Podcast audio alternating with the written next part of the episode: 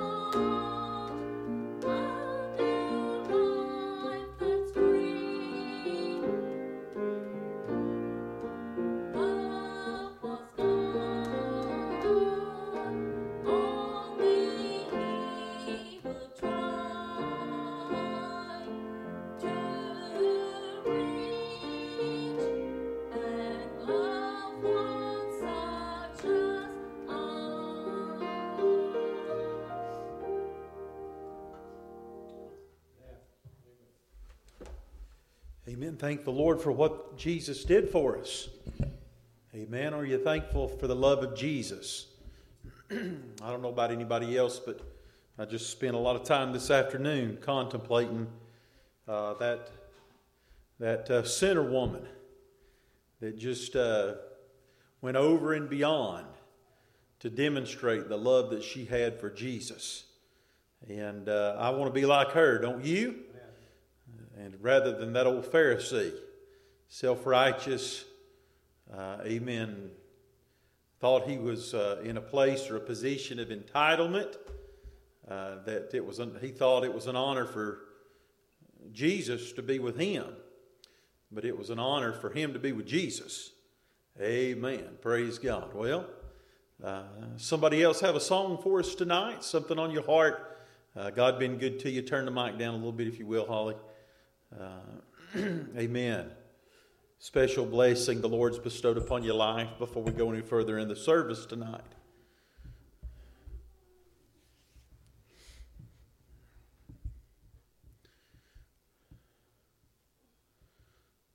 Leah is still not going to sing for us this evening.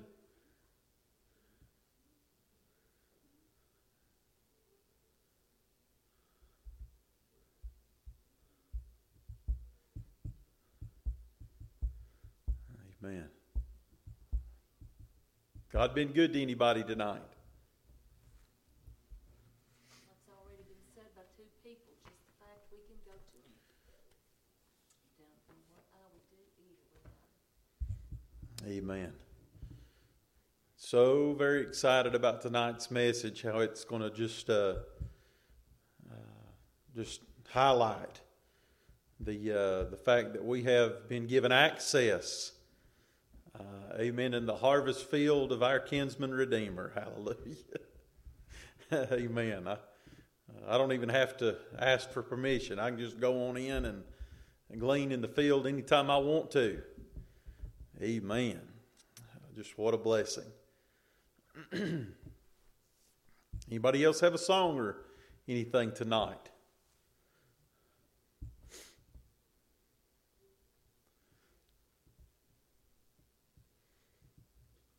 Caroline and Carly are working on one. Uh, Caroline has a double ear infection. Amen. Uh, too bad it's in her ears and not her mouth. Praise God. Uh, amen. Uh, she don't have a problem talking, but she does have a problem listening. I think most kids are that way.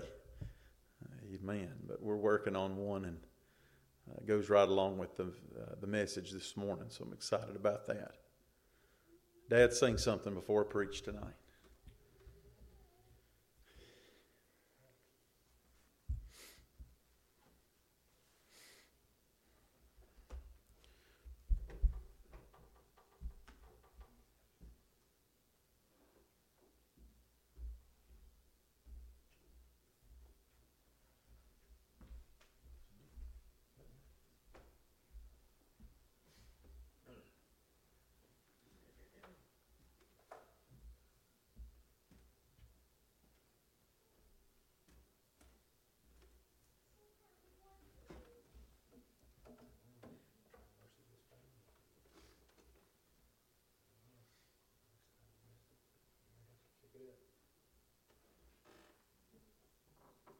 Oh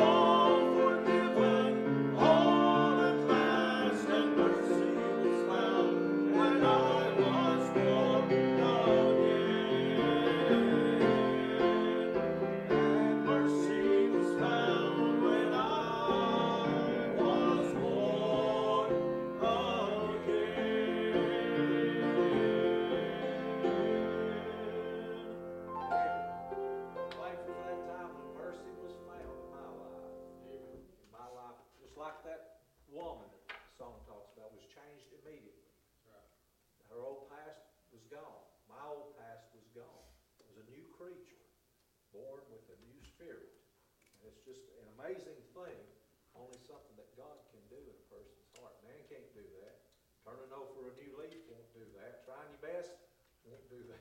It takes God's grace, God's mercy, God's forgiveness, to make you a new creature.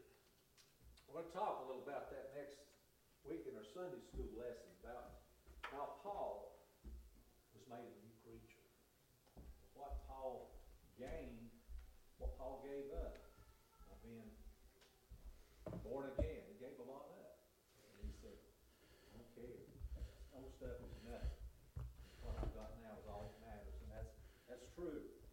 It's all, all that matters is what we have now in the life that we have in Jesus. I think uh, my favorite part of all is we preach messages and and uh, sing songs about what the Lord did for other people in the Word of God. But I'm thankful He did the same for me. It's a personal thing. I'm afraid that a lot of people miss that. It's not salvation is not general in nature. It's personal. Amen.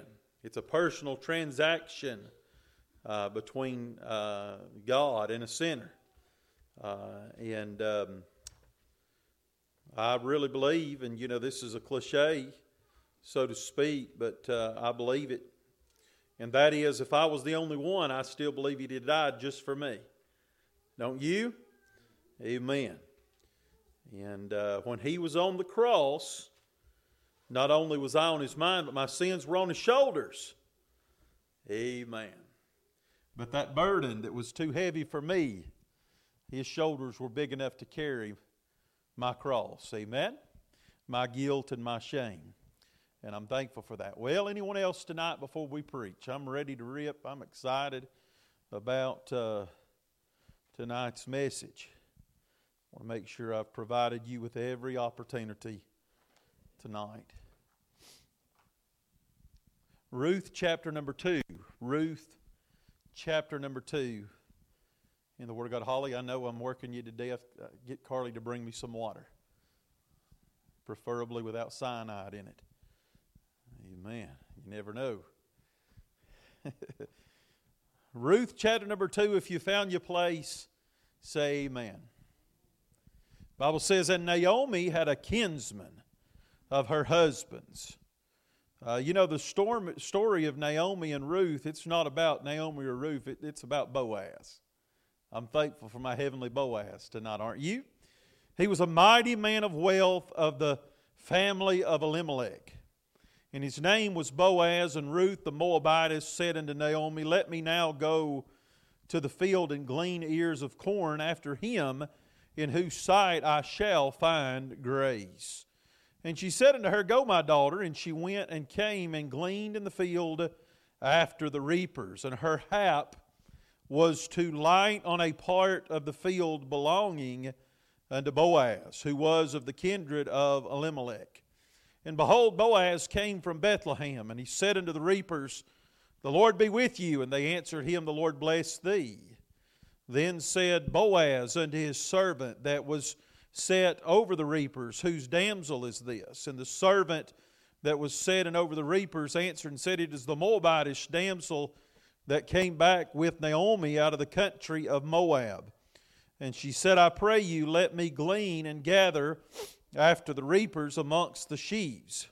So she came and hath continued even from the morning until now, that she tarried a little in the house.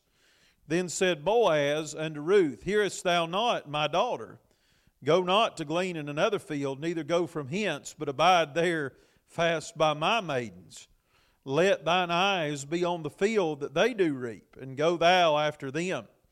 Have I not charged the young men that they shall not touch thee?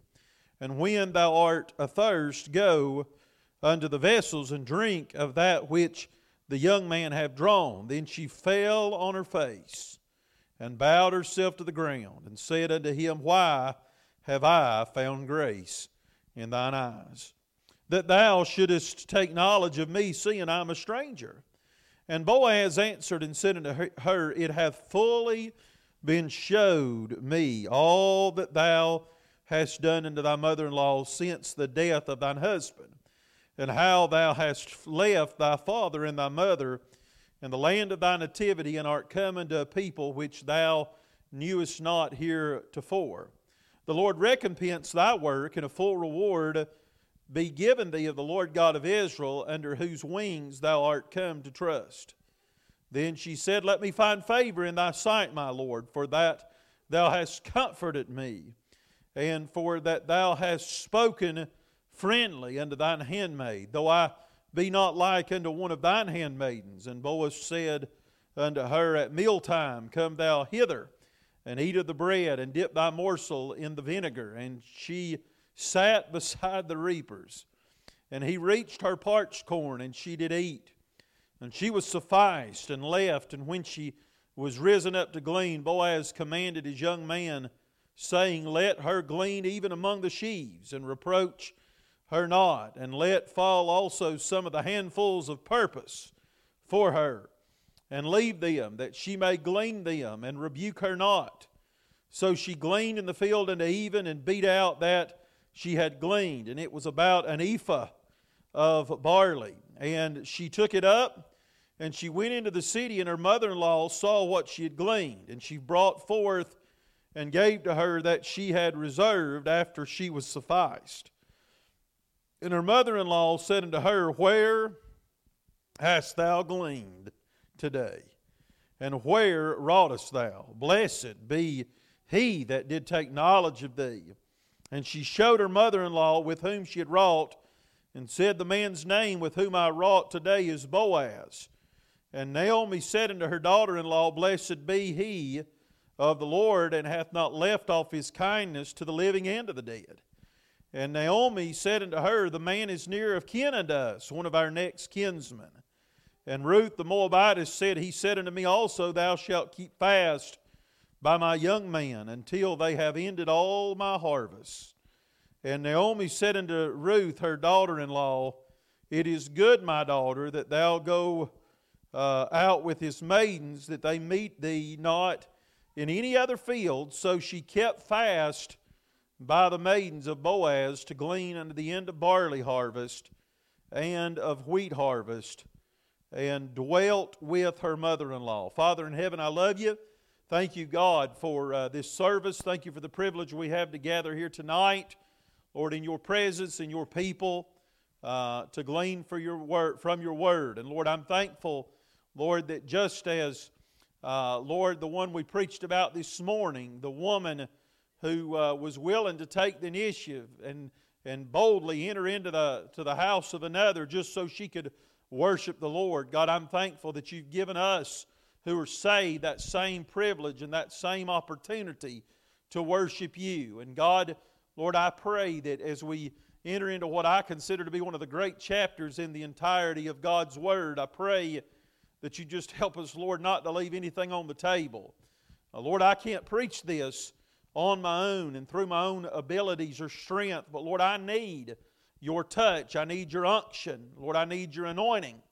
Lord, I pray tonight, Lord, that you'd give me clarity of mind and, Lord, enlighten, uh, Lord, my eyes. And, Lord, open all of our hearts that we would realize, God, just uh, what we have access to by way of our identification with our kinsman Redeemer. Lord, I do love you tonight. Lord, I just thank you for thy word.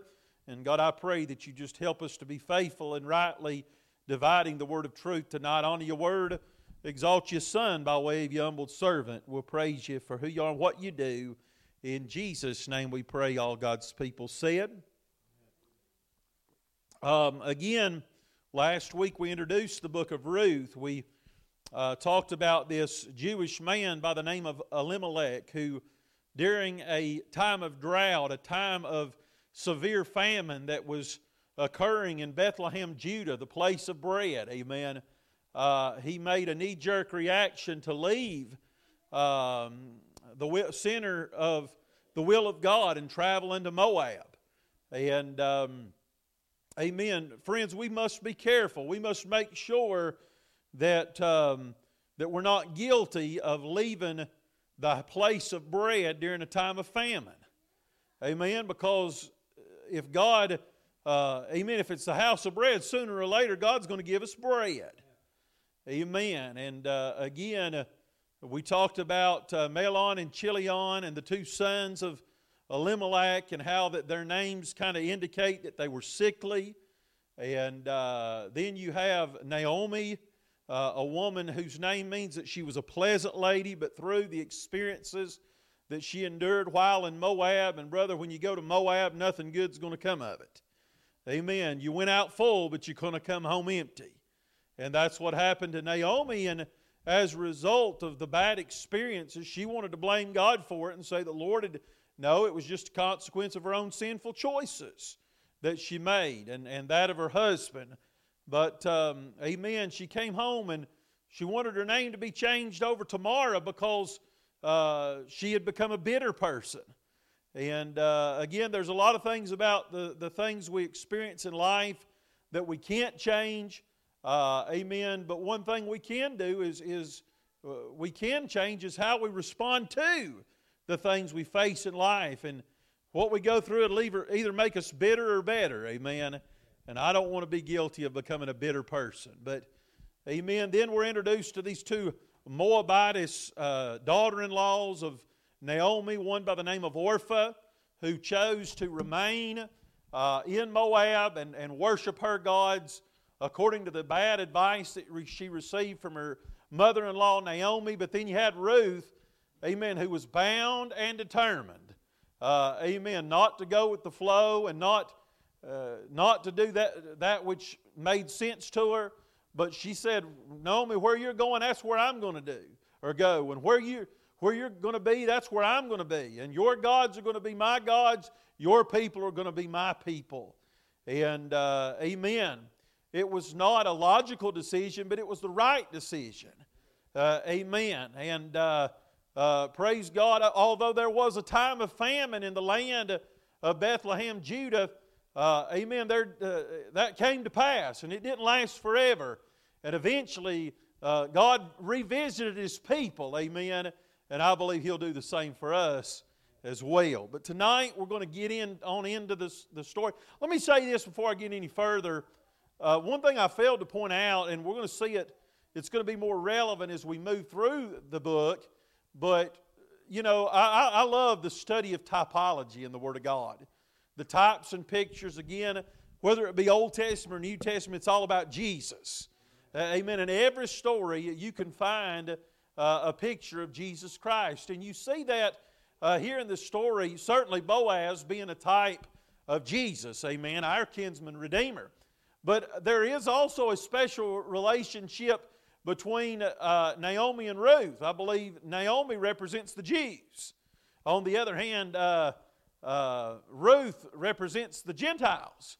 And it was through Naomi or through uh, Ruth's uh, relationship with Naomi that she, uh, she, she gained access into the blessings that were reserved for the Jewish people. Amen. Well, I'm thankful that the Lord, through, the, through, that, through the Jews' rejection, it provided we, uh, who are nothing but old Gentile dogs, with an opportunity to be saved and to get into the family. Hallelujah. Aren't you thankful for that? Amen. He came into his own, his own received him not, but as many as received him, to them gave he the power to become the sons of God, even to them that believe on his name. I love that verse of Scripture. All right, well, let's get right into it tonight, and I hope this will be a blessing. I do need your prayer. I, I, tell you, this is to me, this is big boy preaching, and sometimes you wonder whether you're not whether you cut out for it or not. But I believe the Lord will help us along the way. First of all, there is a connection, and Naomi had a kinsman of her husband's. And uh, if you you see, when when Naomi came back uh, into Bethlehem, Judah, she did so hopeless. You know, she considered herself as good as dead.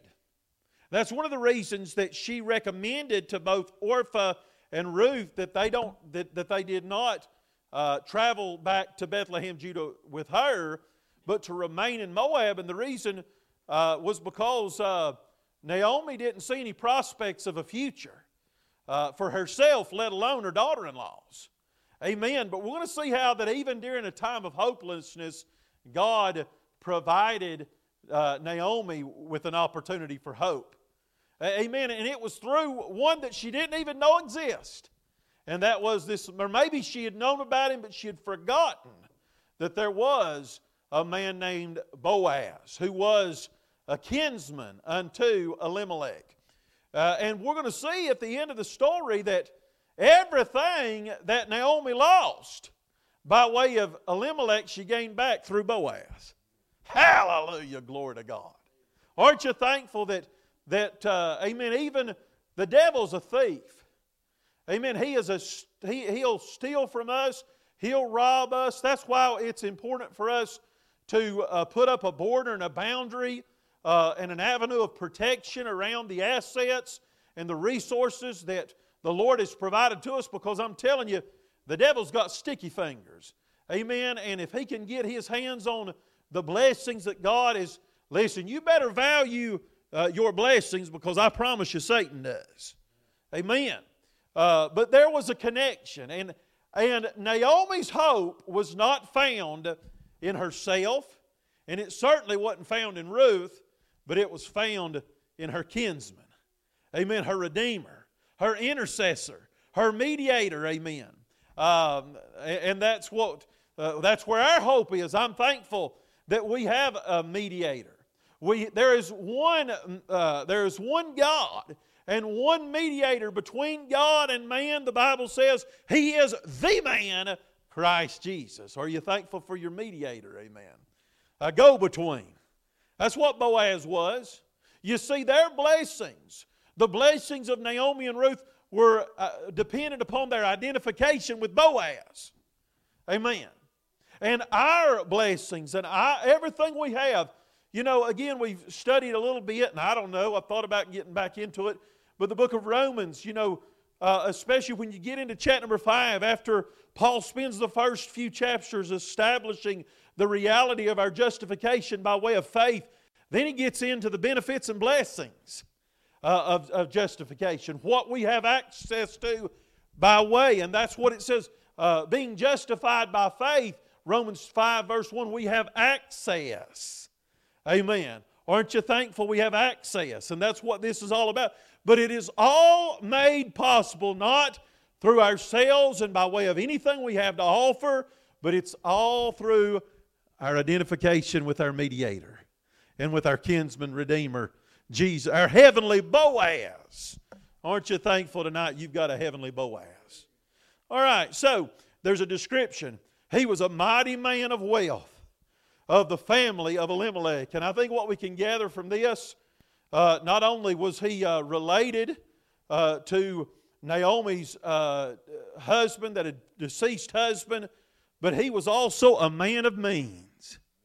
In other words, not only was he related to Naomi, but he was a man who had both the desire and the ability to help Naomi. And brethren, aren't you thankful tonight that our heavenly Boaz and our mediator, uh, amen, he's a man of means. Uh, amen. He's a, he, he has both the desire and the ability to meet our needs and to do for us what we need him to do. And, uh, you know, it's not enough to want to help somebody, you've got to have the ability to help them. There's people who's come to me over the course of my life, said, Brother Nick, preacher, can you help me? Uh, amen. And, and God knows my heart. If I could, I'd wave a magic wand and I'd fix everybody's problems. But I don't have the ability to do that. But I know who does. Amen. I serve a God who is able. He is a God of abundance. He is more than enough uh, to meet our needs and to do for us what we need Him to do. Amen. And listen, because of that, I don't care what kind of state that we're in. And again, Naomi, she couldn't blame anybody but herself. Amen. She, she wanted to play the victim card and say, It's, Lord, you're the one who brought this upon me. No, friend, but praise God, He was the one that could bring her out of it. Amen. And, and listen, because of our heavenly Boaz, because we too have a kinsman redeemer, no matter what our estate is, there's always hope. Not in us. Listen, my hope better not be in Dad. I know Dad, you know, if he could, he'd help me. If he could, he'd make me a better golfer. We've tried that, and I don't think there's any hope for either of us. Amen. Hallelujah. Uh, we played golf uh, uh, amen, on Black Friday. That's a whole lot better than being in the, in the shopping malls. Can I get a witness tonight? Amen. In the first nine holes, he played like Jack Nicklaus or an Arnold Palmer. But then uh, old age creeped in, and whereas on the front nine he played like Dad, on the back nine he played like Papa. Hallelujah.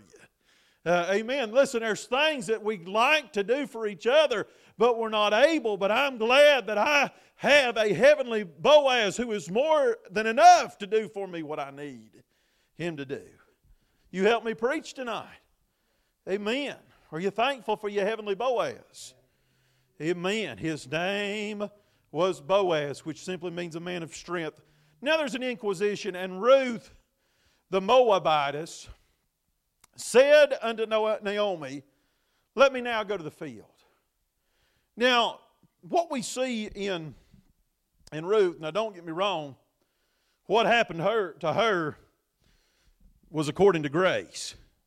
Just as everything that, that you and I possess in life, it's not because of who we are or what we've done, but because of what our heavenly Boaz has done for us.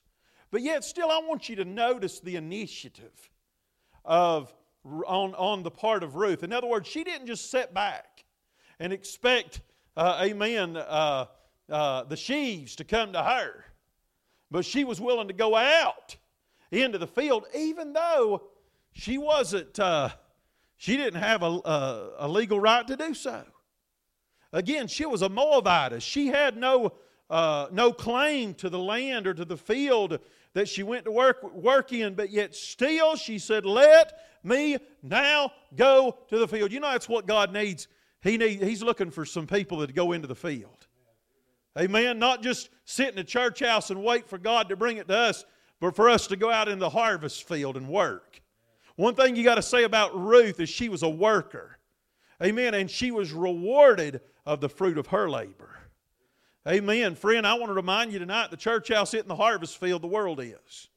And if we're going to bring some shields, if we're going to see a yield, uh, amen, if we're going to see some handfuls on purpose here at United Baptist Church, I believe they're out there. I believe God's just as able to fill this church tonight as He ever has been. There's no reason for any of us to have an attitude of defeatism in our lives. I'm telling you, God's able, but He's looking for us to do our part. Amen. She said, Let me go to the field. Amen. Boy, wouldn't that be great? By the way, plan on going to the parade next Sunday and, and uh, do some uh, evangelism. Uh, amen. We're looking for some that go into the field. Amen. And spread the word and, and pray that God would, would bless our efforts of obedience. Amen. So but now look at the expectation. Not only did she say, I'm going to the field, but she said, I'm going to glean ears of corn after him in, in whose sight I shall find grace. Isn't that, isn't that wonderful? You say, what is that? That's an expression of faith. She'd never met Boaz. She didn't know there was such a man named Boaz, as far as we know. But yet she had faith, believing that if she would go into the harvest field, God would bless her obedience. You say, Preacher, what was her obedience found in the Word of God? Can I prove that to you? Uh, Leviticus 19. You don't have to turn, you can write these down. Verse number 9 and 10 And when ye reap the harvest of your land, thou shalt not wholly reap the corners of thy field, neither shalt thou gather the gleanings of thy harvest, and thou shalt not glean thy vineyard, neither shalt thou gather every grape of thy vineyard, thou shalt leave them for the poor and the stranger. I am the Lord your God. Then in chapter number 23 of 20, verse 22 of that same book, Leviticus, and when ye reap the harvest of your land, Thou shalt not make clean riddance of the corners of thy field when thou reapest, neither shalt thou gather any gleaning of thy harvest. Thou shalt leave them into the poor and to the stranger. I am the Lord your God. Now listen, I don't know, but could it be that maybe Naomi had been teaching Ruth the law, that, that Gentile Moabitess said, Here's, here's the, the, the law, and she's found a loophole in there. Uh, amen. Where are we going to find us any bread? I mean, there's uh, we don't uh, there, there's we don't even have access to the field. And all of a sudden they saw that law, amen, that when they harvest the wheat in the land, they weren't they were to, to leave the, the, the wheat, the leftovers in the corners for the poor. Amen. Aren't you thankful that God it loves the poor? Amen. That's all I am, just a poor man. I'm just a beggar. Uh, amen. But God loved this beggar enough so that he might provide me some bread. Amen. To fall from the table, just like, amen, the beggar. Amen. Praise God. And I really believe this was an act of obedience. It was a, it was a step of faith for Ruth, not just to go glean in a field that she really didn't have access to, but believing that she went, that she would find grace in the sight of a man she'd never met. Isn't that wonderful? By the way, I hope you do know that Ruth is in the lineage of Jesus Christ. Amen? That's right. She was an important person. She may, she may have been a Moabitess, but she was somebody in the eyes of God, and God had big plans for her life. And am I right? Uh, Boaz, the grandfather, the great grandfather of King David, right? Isn't that wonderful? Amen. Listen, God had a purpose. You, you, listen, no, nothing that happened to Ruth, nothing that occurred in the life of Ruth was a coincidence or an accident. It was a journey of grace. Amen. Uh, now there's a permission, verse number two, and she said unto her, Go, my daughter. Now, again, Naomi, she wasn't willing to go herself, but she was willing to send Ruth. Uh, amen. Naomi didn't have, but listen, could I say this evening that Ruth's hope, not only did her hope save herself, but it also saved her mother in law. Amen? You know, in this day where it it's easy to give up and to quit and say, what's the use of keeping the doors open, and why would we even continue coming to church and serve the Lord and just going to uh, go just, uh, amen, live my life the way I want to live and do what I want to. Friend, if you give up, uh, amen, uh, amen, what's going to happen to those that depend upon your hope? Amen? This is a world of hopelessness. Amen. This is a world full of people who have no hope. And if God's people lose hope, then their souls are damned. And listen, there may be a reason for them not to have hope, but you and I are without excuse because we serve the God of all hope. Yeah, man.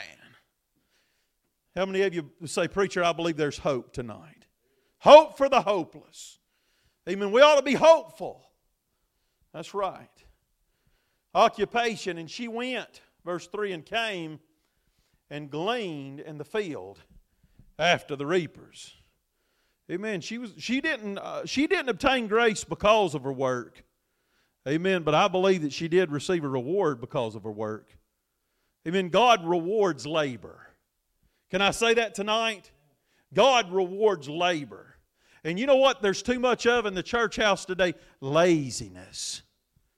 You know why a lot of churches are empty tonight? Because of laziness. Amen. Listen, if we be faithful about the Father's business, I believe the Lord will reward our efforts. Amen. An occasion. Boy, I love this. This chapter is just absolutely filled. And her hap, her hap, was to light on a part of the field belonging unto Boaz, who was of the kindred of Elimelech. You, you say, Preacher, what do you find in this chapter? We see the unseen hand of God operating in and through the life. Well, really not just the life of Naomi and Ruth, but also Boaz. In other words, God arranged the circumstances so that the stars lined up for Ruth and Naomi to receive the help that they need, but also for His purpose to be fulfilled. Brother, if you're saved, your life is not an accident or a coincidence, it's a purpose. God has a purposeful intent for our lives. And God is not a God of disorder, but He's a God of, of order and structure. And sometimes it seems as if our lives are falling a, a, apart, but I'm telling you tonight, friend, amen, if you're God's child, it's all falling right into place according to His perfect will. Her hap. Amen. You ever had those just, just, just, it just so happened experiences in life? Now, I'm not trying to get all experience based tonight, but I just I do believe in the sovereignty of God. I believe in the providence of God, and I believe that the steps of a good man are ordered by God. And I do, listen, we ought not live by signs. Amen. Uh, a wicked and an evil generation seeketh after a sign. Well, listen, I'm just telling you, friend, uh, I, I do believe that I can point back to my life and I can, I can point my finger then I say, you know, that wasn't an accident. That wasn't a coincidence. That was God that allowed my, the pathway of my life to cross paths with this person or this individual uh, who had a great influence in and upon my life. And we talked about last Sunday, one of the things that led me into this study was, you know, I, I having a bad day and, you know, feeling sorry for myself. And out of the blue, somebody uh, wanted to talk to me that I hadn't heard from and almost 15 years. And man, we got to talking before it was all said and done. I think we, we both cheered one another up. Brother, th- that, that's some of that handfuls of, pur- of purpose we're talking about. The, those times to where you're on the bottom, uh, you're lower in a snake's belly and God lifts you up unexpectedly. Nothing that you had planned or intended to do. But I want to say to you that those just so, those ju- it just happened. It just so happened. You know when those times occur? within the parameters of your obedience. You know, so that, that's the problem with the experienced crowd. They want to place their experiences, the just so happened experience, over and above and outside the parameters of God's Word. Brother, I don't care what it, you say, well, it was real. Well, just because it's real don't mean it's right. The devil's a counterfeiter. Amen? Jannes and Jambres were able to imitate the miracles of Moses. And we've got an entire generation that's, amen, that, that, that, amen, is basing their faith in and upon the experiences either of themselves or some, someone else. And many times those experiences fall outside the boundaries of the Word of God. Amen. God will move in your, God will work in and through your experiences, but if He's working, it's going to always occur within the parameters of Scripture. And if it doesn't, you better uh, avoid your experiences like a snake. Amen. I've heard people say, Well, I don't care what the Bible says. I know what happened to me. Amen. That's foolish. Amen. Uh, amen. If uh, listen, if if you lose faith in your Bible, you ought to quit serving Jesus and find something else. That's a strong statement, but that's that's what I believe. My faith is founded on thus saith the Lord right. But it just so happened, by way of her obedience, her hap was to light on a part of the field belonging to Boaz. That was the providential, sovereign hand of God working in and through the life of Ruth. It was a visitation.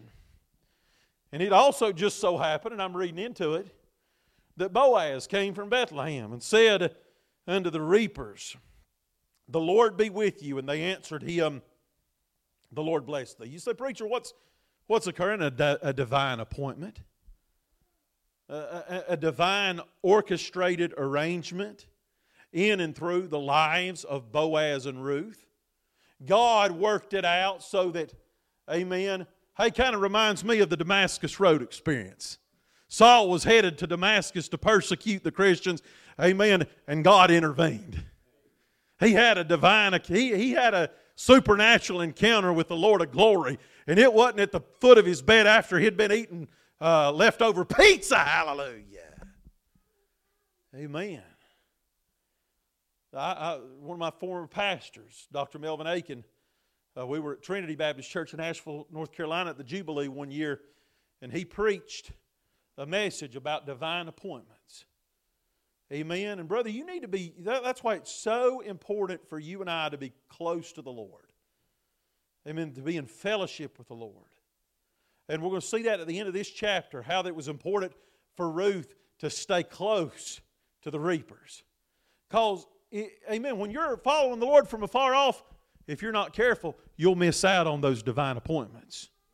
You won't recognize them. And God's trying to give you, hey, boy, I tell you what, Ruth's life, her, both her and her mother's in law's sustenance was dependent upon whether or not she was in the will of God, amen, to experience the divine encounter that God had for her life.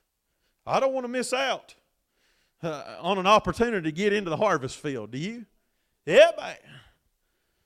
Praise the Lord. He visited the field. Verse number five Then said Boaz unto his servant that was set over the reapers, Whose damsel is this? You say, Preacher, what was it? It was love at first sight. Now, why in the world would Boaz, this wealthy Jewish man, fall in love with this poor servant Moabite girl that didn't have, didn't, didn't know whether she was going to have any food to eat? I, I mean, again, I may be reading into the text, but she is probably, I mean, not well dressed. She might have even been dirty. Her hair, what? But boy, there's just something about Ruth that caught the attention of Boaz. That's part of that contradiction uh, of sinners against himself that Jesus, uh, amen, how a holy God would be willing to love uh, unholy sinners. Amen. If you ever figure that one out, brother, amen, you'd be better than, than, than, than all of the theologians in the world put together. How that a holy God would commend his love towards unholy sinners. But he did. Boaz could have fell in love with any damsel in the field, but his eyes fell on Ruth. Amen. I'm sure there were some that were dressed better than Ruth was, smelled better than Ruth was, uh, smelled, looked better than Ruth, but boy, Boaz wanted Ruth. Amen. He wanted the he wanted, he wanted the outcast. He wanted the one that didn't even deserve to be there. There was just something about that Moabitess that caught the eyes of her kinsman redeemer. Oh my goodness, I'm thankful for the love of Jesus tonight, aren't you? Amen. He loved me before I first loved him. Amen. And that brings us to, amen, uh, the prohibition, verse number six, and the servant that was set over the reapers answered and said, It is the Moabitish damsel that came back with Naomi out of the country of Moab. Now you would think you say, Preacher, what, would, what should have Boaz's next step have been to kick her out of the harvest field? Because the Moabites had no place in the harvest field of the Jews. By law, she should have been kicked out. But this is not a story according to the law, brother. It's a story of God's amazing grace. A determination. Verse 7 She said, I pray you Let me glean and gather after the reapers amongst the sheaves. So she came and hath continued even from the morning until now that she tarried a little in the house. Now, I don't know, maybe, and again, I'm just reading between the lines, and this isn't, don't you even think that I, am my words are not inspired, but I'm just saying, uh, could it be that, again, she might have walked into that field knowing that she wasn't welcome there, so she just kind of wanted to, to, to be incognito, so to speak, and undercover, and didn't want to stand out in the crowd. Amen. Didn't want to call any unnecessary attention to herself. But boy, this reaper had already uh, uh, recognized her. Amen. And but here's the thing I want you to see that she didn't just uh, come and pay a visit and uh, amen. Maybe maybe by this point in time, through the morning hours, she hadn't gleaned any harvest, but she didn't quit. She didn't give up. She didn't go home, but she continued to work in the field, believing that harvest would come. Isn't that great? She was persistent in her efforts. Uh, amen. But it, it, uh, amen, it was also a request of mercy. She didn't have any credentials. She didn't have uh, any authorization. Uh, she wasn't given permission. But her being in uh, the, the harvest field of one of the most wealthy and powerful men uh, in the land at that point in time, it, amen, she was at the total mercy of Boaz. Brother, I don't deserve to be in the harvest field. Amen. I ought to still be back in Moab. Right?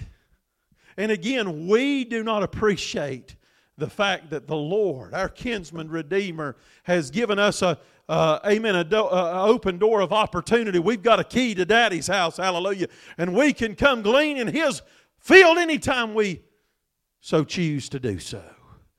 Isn't that wonderful? Boy, I could preach tonight if y'all would help me. Amen. Initiation. Boaz said unto Ruth, Hearest thou not my daughter? Notice that, amen, that Ruth didn't come to Boaz, but Boaz came to Ruth. Amen. Uh, listen, do you know why you're in the harvest field t- tonight? It's not because you came to him, it's because he came to you. We love him. Do you know that Bo, your heavenly Boaz fell in love with your sorry soul before you ever laid eyes on him? My goodness. Uh, in fact, you and I are not naturally attracted to our kinsman redeemer. But for some reason, he was attracted to us. Isn't that wonderful tonight? To know that he took the first step in establishing a lifelong relationship with you and I. Dirty dog Moabite Gentiles. Now, my wife, she initiated things with me and her. She flat out begged me. I know, that's right. Beth did the same with you, right, William? I mean, tears flowing. Oh, baby, I can't live without you. Glory to God. Hallelujah. For somebody had to take the first step, and I'm thankful that in the love relationship that you and I have with our kinsman redeemer, we had somebody, amen, that was willing, and not only was he willing, but he wanted to identify himself with a no good Moabite, Gentile. Praise the Lord. I'd say I'll sleep out in the, the doghouse tonight over that one. She's ignoring me. Yep, man. Now there's an invitation. Now remember, she was there without permission. Amen. But Boaz gave her special permission. He gave her an invitation, verse number 8 Go not to glean in another field, neither go from hence, but abide here fast by my maidens. Do you notice that Boaz didn't view Ruth the Moabitess being in his harvest field as an inconvenience? He, he, didn't, he didn't say, well, you know, just get, get you a little grain, and get you a little corn, get you a little, get you a few sheaves, and then move on to the next field so, so everybody else can. No, he said, I want you in my field. She didn't even deserve to be there, but Boaz wanted her to. Amen. Uh, and again, I, I know I'm kind of being, but seriously, it's almost like Boaz was jealous of Ruth. You know, when we fall in love, we don't want the one we're in love with to lay their eyes on any, any other but us. And that's what we see taking place here in the relationship with Boaz and Ruth. She was worthless. She had nothing to offer her kinsman redeemer. But amen, it was love at first sight. And he said, I don't want you in nobody else's field. I want you to stay here with me. Hallelujah. Glory to God tonight.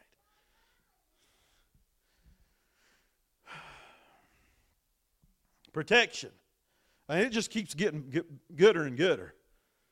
I mean, not only did he give her access, not only did he he he basically, uh, amen, he uh, he aggressively pursued her and wanted her, amen. He he he had a desire for her to labor in his field, but now he took it a step further.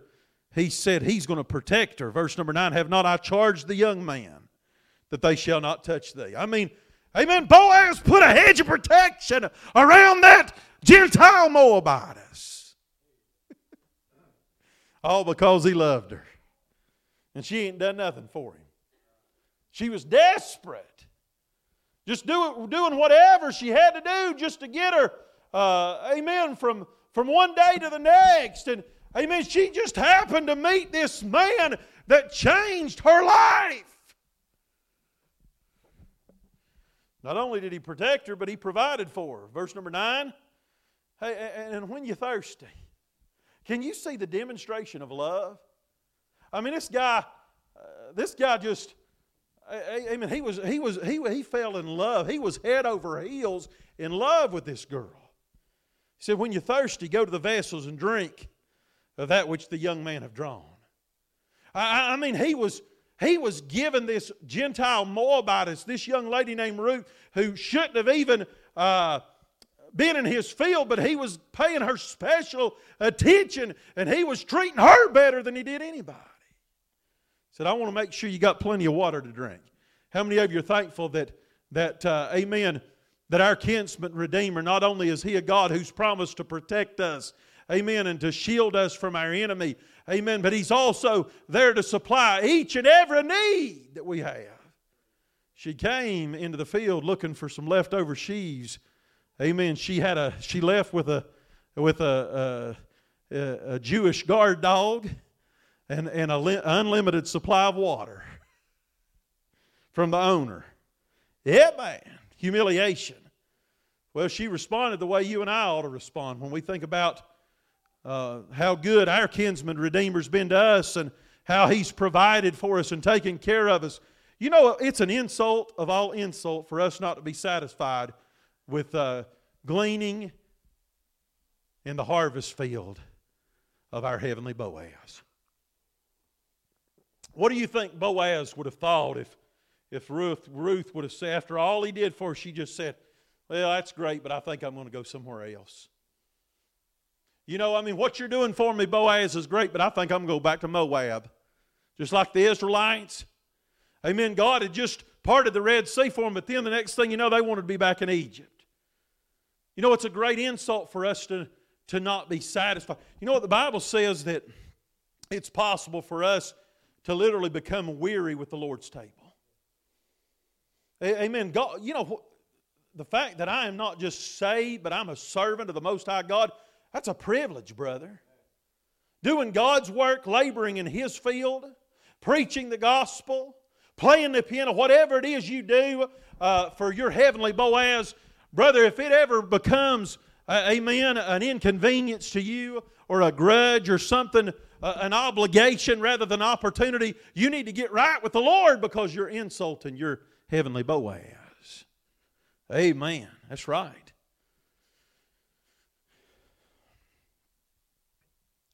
She fell on her face and bowed herself to the ground and said unto him, She, she realized, and this goes back to what we preached this morning, that she was not worthy, but was still welcome. Amen?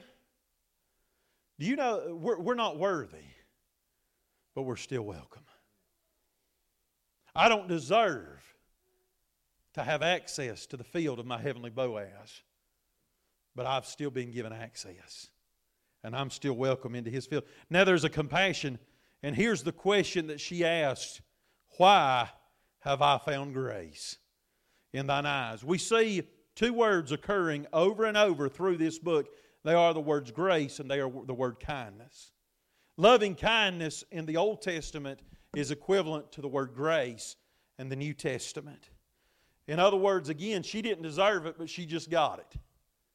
She wasn't worthy of it, but Boaz gave it to her anyway.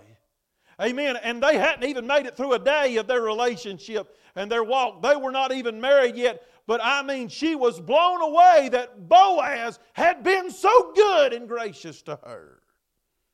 Consideration that thou shouldest take knowledge of me. Why would Boaz give Ruth the time of day? Why would our heavenly Boaz, uh, the fact that he would, we would even catch his eye? All that He has going on, all of the responsibilities that the Lord our God has, but yet He knows us, He loves us, and He pays attention to our needs. Amen. What, what a privilege of all privilege it, it is for us just to associate with and identify with our heavenly Boaz. Disposition, especially, amen, I'm not even a Jew, I'm a stranger, I'm a Gentile. Now there's a recognition and he answered and said unto her, It hath fully been showed to me all that thou hast done unto thy mother in law since the death of thine husband, and how thou hast left thy father and thy mother and the land of the nativity, and art come unto a people which thou knewest not heretofore. You, you say, Preacher, what's the point? Boaz paid attention to Ruth. He was concerned about her. He knew about her. In other words, she, she could not say that nobody cared about her because she had somebody that was very well concerned about her story. You know, that's one of the reasons that we find ourselves hopeless in life, is because the devil convinces us that nobody cares. Nobody's concerned. Uh, amen. We're going through all these things and nobody even knows about it. But, brother, I'm telling you, you've got a heavenly Boaz that is very well acquainted with your story. You say, Preacher, how do you know it? He's the one that wrote it. Hallelujah. Amen. He was aware of her story, but still wanted something to do with her. The compensation, verse number 12 the Lord recompense thy work, and a full reward be given thee of the Lord God of Israel. She was rewarded for her faithfulness and her obedience. Brother, I want to say to you that our heavenly Boaz one of these days is going to give us a reward. Amen. We may not receive the handfuls of purpose on life until we get to heaven, but one of these days we're going to receive a reward from heaven's table. Fortification, verse number 12 the Lord recompense thy work and a full reward. Excuse me, no, that's not. Uh, amen. Look with me at the end of verse number 12. The end of verse number 12, where the Bible says here, Amen. Of the Lord God of Israel, under whose wings thou art come to trust. Isn't that a wonderful description? Amen. She was, she, uh, amen. She was a stranger in Moab, but now she was living in under the shield, the shelter, and the wings of the God of Israel. Man. Verse number 13, a consolation, she said, Let me find favor in thy sight, my Lord, for thou hast comforted me. I mean, we could just make a list, we could brainstorm and, and write down all of the things that in the space of one single day that Boaz had did for this unworthy Gentile Moabitess. And nothing else, he comforted her. Amen. How many of you know what it is to be comforted by your heavenly Boaz? Now there's a conversation, and for that thou hast spoken friendly. Now, that may not seem like a big deal, but for somebody that was somewhere where they didn't belong, uh, they didn't have authorization or the credentials to even work in Boaz's field. And when he found out about it, he, he could have kicked her out and sent her packing back to Moab. But instead, the Bible says here that he spoke friendly unto this unworthy girl. Amen. Aren't you thankful the Lord Lord's friendly? He's your friend. He is that friend that sticketh closer than a brother. Amen. He's faithful. He'll never leave you. He'll never forsake you. He'll go with you all the way into the even into the end of the world. Distinction. Man, I just love this. Amen. I feel like I'm blowing it, but I'm just telling you, I love these truths. Listen to this. Though I be not like unto one of thine handmaidens. I don't look like all these other girls. Amen. I'm, an, I'm of a different race or a different ethnic group. They're Jews. I'm a Gentile. I stick out. I stand out. I'm the oddball. I'm a peculiar person. And he said, You're the one I want. Amen. She could not believe. She was blown away that Boaz would want anything to do with her. The exaltation. it's just getting gooder and gooder. He said unto her, At mealtime come thou hither. I want you to eat of the bread and dip thy morsel in the, the vinegar. And she sat beside the reapers. And he reached her parched corn. He, she wasn't just reaping amongst the maidens anymore. She wasn't scrounging, uh, scrounging around after leftovers. She was sitting at Boaz's table. Just like Mephibosheth, amen. Amen. Boaz loved her so much that he gave her a place of privilege sitting at his table. Now, hey, she come in looking for leftovers. Now she is feasting on parched corn and dipping the morsel of bread into the vinegar. Amen. And not only that, amen, she was satisfied. Verse number 15. Uh, amen.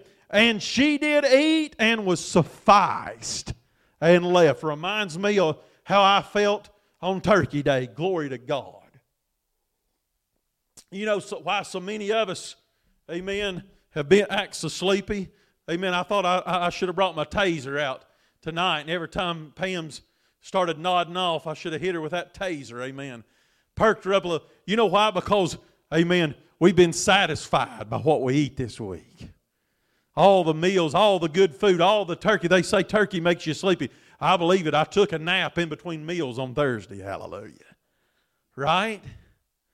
But listen, she, she got her belly full and by, eating from the table of Boaz. Amen. And she left sufficed. Man, we went to Texas Roadhouse. I'm trying to give every, any kind of illustration to get y'all uh, involved in the message tonight. Maybe if I start speaking in tongues, that'll wake you up. Hallelujah. Denise says, No, we don't want none of that. Hey, uh, I went to Texas Roadhouse last night. Yeah, can I just tell you what I ate? You know, they used to bring you bring you those. Uh, I know it's time to go home. I'm just tormenting you now. Uh, amen. They used to bring you those peanut containers, and you got to drop the shells down on the ground. Now they just bring you back, but you got to request them. Brought me a bag of peanuts, and man, I ate so many peanuts I could have left full on that. Well, Holly had a since it was her birthday.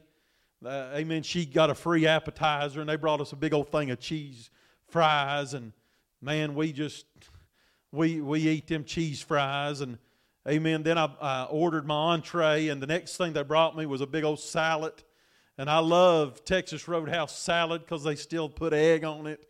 Amen. Cheese, hallelujah. Glory to God, I was in heaven. Uh, amen. That was some handfuls on purpose. Can I get a witness? And I eat that salad, and they'd already brought us one tray of rolls, and I eat. We eat one tray, and they brought us another tray of rolls, and amen. And before my steak and sweet potato ever come, I was full. But you know what? I didn't turn it down when it came. And I went there for my birthday. I believe Miss Ellen had give us a gift card for our birthday and I went and amen. Me and Holly and the girls got in a fuss fight on my birthday, amen. My goodness. And then I got mistaken. it was it was overcooked. Ain't nothing worse in the world than an overcooked steak. P- praise God last night. I mean that thing was still that, that cow was still pumping blood. Amen. Every time I put my fork in it, blood had squirted out. I said, Hallelujah, this is going to be good. I ate every bit of that thing. I even licked the grease off my plate. Amen. Sweet potato, brown sugar, eh, hey, butter. I mean, just I think I even ate the peel, and I I don't think there was there was anything left by the time I was through. You say, preacher, what'd you do? Well, then we stopped and got ice cream on the way home. You say, what do you call that? That that that's that's called being sufficed when you pull up to the table. Amen. But that's how Ruth was when she left the table of her kinsman redeemer. Friend, I'm telling you, the bread and the meal that you can, every time you have special privilege, amen, to uh, scoot up to the table, you've got a chair, amen, and, and I'm telling you on a daily basis, your Heavenly Father provi- provides a fresh, cooked, warm meal for you. And if you're living your life malnourished, you have nobody to blame but yourself right? Because there's plenty of food at daddy's house. Glory to God tonight. I got to quit. Amen. Instruction. Verse 16, she was risen, she when she was risen up to glean, Boaz commanded his young man, saying, Let her glean even among the sheaves, and reproach her not. Give her free access. Uh, don't limit where she can go, but let her go anywhere she wants. And then there's a maximization, verse 17. And let fall also some of the handfuls of purpose for her, and lead them that she may glean them and rebuke her not. Amen. Do you see that he loved this girl so much? Amen. She came in looking for leftovers, and he made sure that when he was in her field that she got the best. Amen. God, listen. Amen. God loves you too much to leave you with leftovers. He's going to give you the best. Amen. And every single day you live, there'll be a fresh. uh, He may not give you an abundance, but He'll give you enough. He'll make sure you're took care of. He'll make sure that you're properly fed spiritually. Amen. Amen. And I have yet to see the righteous forsaken nor a seed beg for bread. Presentation, verse number 18. She took it up and went into the city, and her mother in law saw what she had gleaned. Do you think, let me ask you something. You think Naomi expected her to bring anything home from the field, not knowing what had happened while she was there? No. I don't think. I think that Naomi expected Ruth to come home empty. Amen. A reservation. And she brought forth and gave to her that she had reserved after she was sufficed. In other words, Boaz blessed Ruth so much that she had leftovers. She had extra to take home to her mother in law. Reminds me of the little boy with lunch. Twelve baskets full left over. Some said, well, that's one for each disciple. I believe, yeah, one, one for each disciple to carry back to that little boy's house. That's what I believe. Amen. Because God will reward you for your obedience. Exclamation. Verse number 19 Her mother in law said unto her, Where hast thou gleaned today? And where, what, where did, what in the world, where did all this come from? Who did this for you? And brother, that's all, that's the way we ought to, we ought to just praise the Lord and bless His name because of how good He's been to us. Transformation, blessed be He that did take knowledge of thee. And here's what I want you to see. See, this story is not just about Ruth. Amen. Because Naomi. Hey, God bless, God bless the church through our heavenly Boaz, but he ain't finished with Israel yet either. And, and we're going to see that God restored everything that Naomi, Naomi had lost. One of these days, God's going to restore Israel completely. Is He not? But there was a time when this book started, Naomi was bitter. Now she's blessed. God can take your bitterness and turn it into a blessing. Description. And she showed her mother in law with whom she had wrought and said, The man's name with whom I wrote today is Boaz. Naomi said unto her daughter, Blessed be he of the Lord who hath not left off his kindness.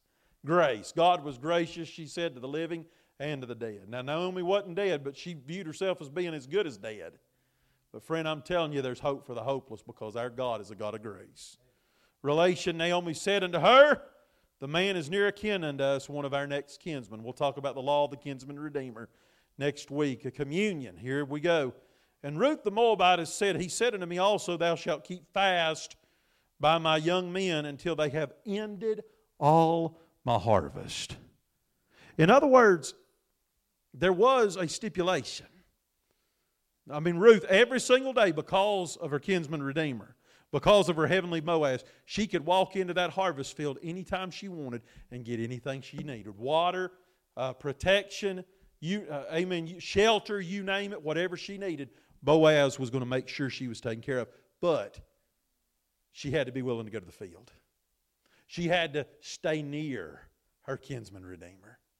And, brother, we as Christians, we think that, I mean, we just think it's going to fall in our laps. You got to do your part. You can't expect to be blessed if you don't ever open your Bible. Amen. You, you can't expect, amen, God to give you that special blessing that you stand in need of if you're not ever willing to get down on your knees and pray and ask God to help you. You say, I can't, I can't figure out why I'm, amen, my, my kids and my life remind me more of, of uh, amen, the two sons, Mahlon and Chilion.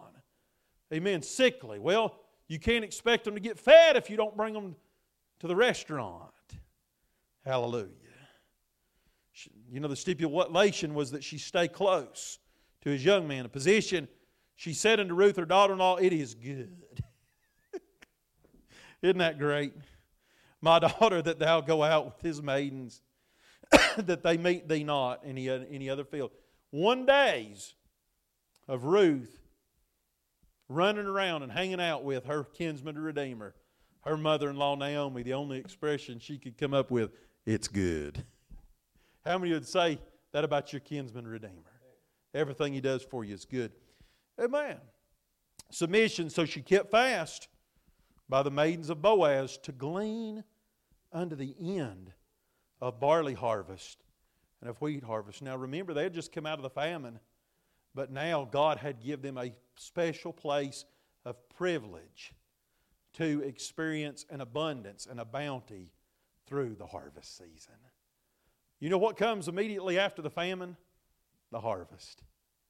Amen. As long as we stay close, close to the Lord, amen.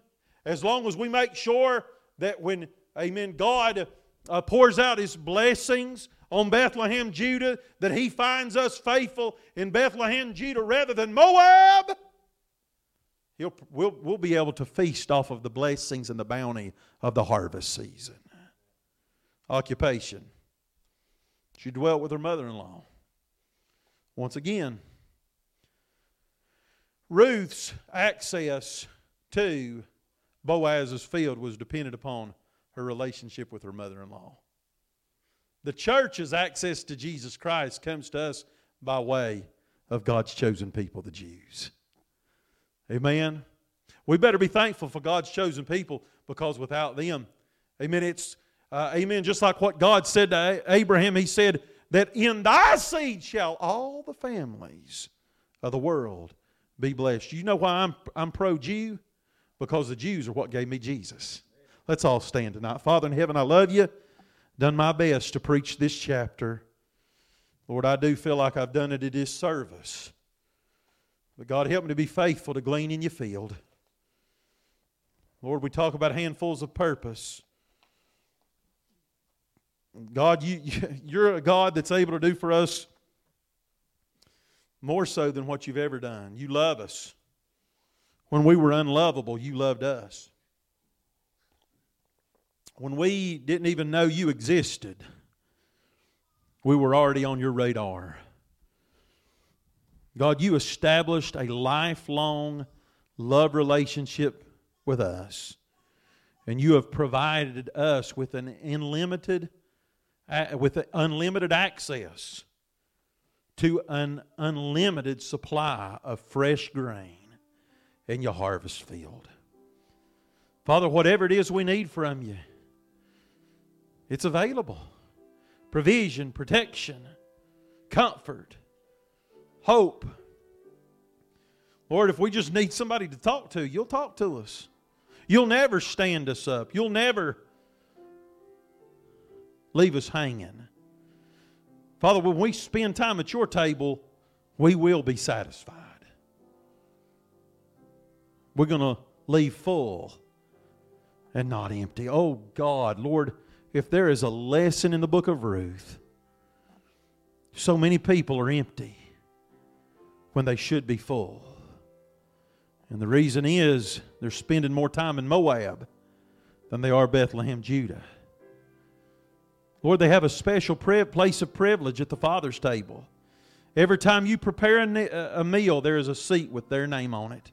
Special privilege, access unto the unlimited supplies, the reservoirs of grace. I have access, Lord, into anything and everything I need. Well, Lord, it's up to me to be willing to go to the harvest field. And God, you're not going to bring it to my door. It's not DoorDash, Father. I got to do my part. And Lord, if I just be faithful, present, and accounted for in the harvest field, Lord, I believe we will reap a harvest. God, I need harvest in my life. Lord, my family needs a harvest. This church certainly needs a harvest. Lord, help us not to lose hope because we've spent time in the famine. Lord, all the famine does or should do for us is help us to look forward to harvest season. God, you have promised to supply our needs. So if we're malnourished tonight, it's because of us and not because of you. Lord, I love you. If somebody needs to come, help them to respond. Lord, help us to be thankful. Help us to be satisfied with your table. God, you have invited us. Father, you don't want us to leave your field. Lord, you're jealous over us with a holy jealousy. Lord, you love us, and we love you because you first love us. But Lord, help us to appreciate the fact that we have a place in your harvest field and at your table.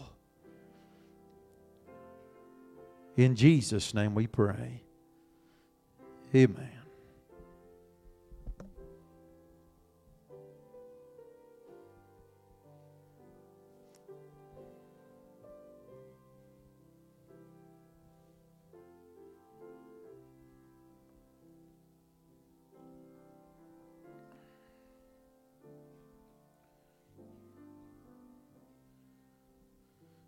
Blessed assurance, Jesus is mine. Oh, what a foretaste of glory divine, heir of his shun purchased of God, born of his spirit, washed in his blood. Sing tonight, this is my story, this is my song, praising my Savior all the day long. This is my story, this is my song, praising my Savior all the day long. Perfect submission, perfect delight, visions of rapture now burst on my sight. Angels descending bring from above echoes of mercy, whispers of love. Sing it out tonight. This is my story, this is my song, praising my Savior all the day long. This is my story, this is my song, praising my Savior all the day long. On the last perfect submission, all is at rest. I in my Savior and happy and blessed, watching and waiting, looking above, filled with His goodness, lost in His love. This is my story, this is my song, praising my Savior all the day long. This is my story, this is my song, praising my Savior. Sing that chorus one more time unto heaven. Let's worship Him. This is my story, this is my song, praising my Savior all the day long. This is my story, this is my song, praising my Savior all the day long. All God's people said, Amen. Well, if you're glad you come to church today, say amen. Amen. Lord bless, Lord help. And I can't speak for anybody else, but I can say myself that it has been good to be in the Lord's house. Amen. So let's get out in the harvest field this week. And let's trust the Lord to give us a harvest, give us a reward for our labors. Not sitting around at Naomi's house waiting for them to come to us. Let's go out to them. Tell somebody about Jesus. Invite somebody to church. Give a gospel tract. Amen. We're going to have these packets definitely ready by Sunday. By next Sunday, we'll have these packets ready, uh, and we're going to go out to the, the parade. You say, Well, I may have to miss lunch. Amen. Well, I don't see anybody in this place that couldn't afford to miss one meal. Can I get a witness? Hallelujah. Praise the Lord. All right, William, you dismiss us in prayer tonight.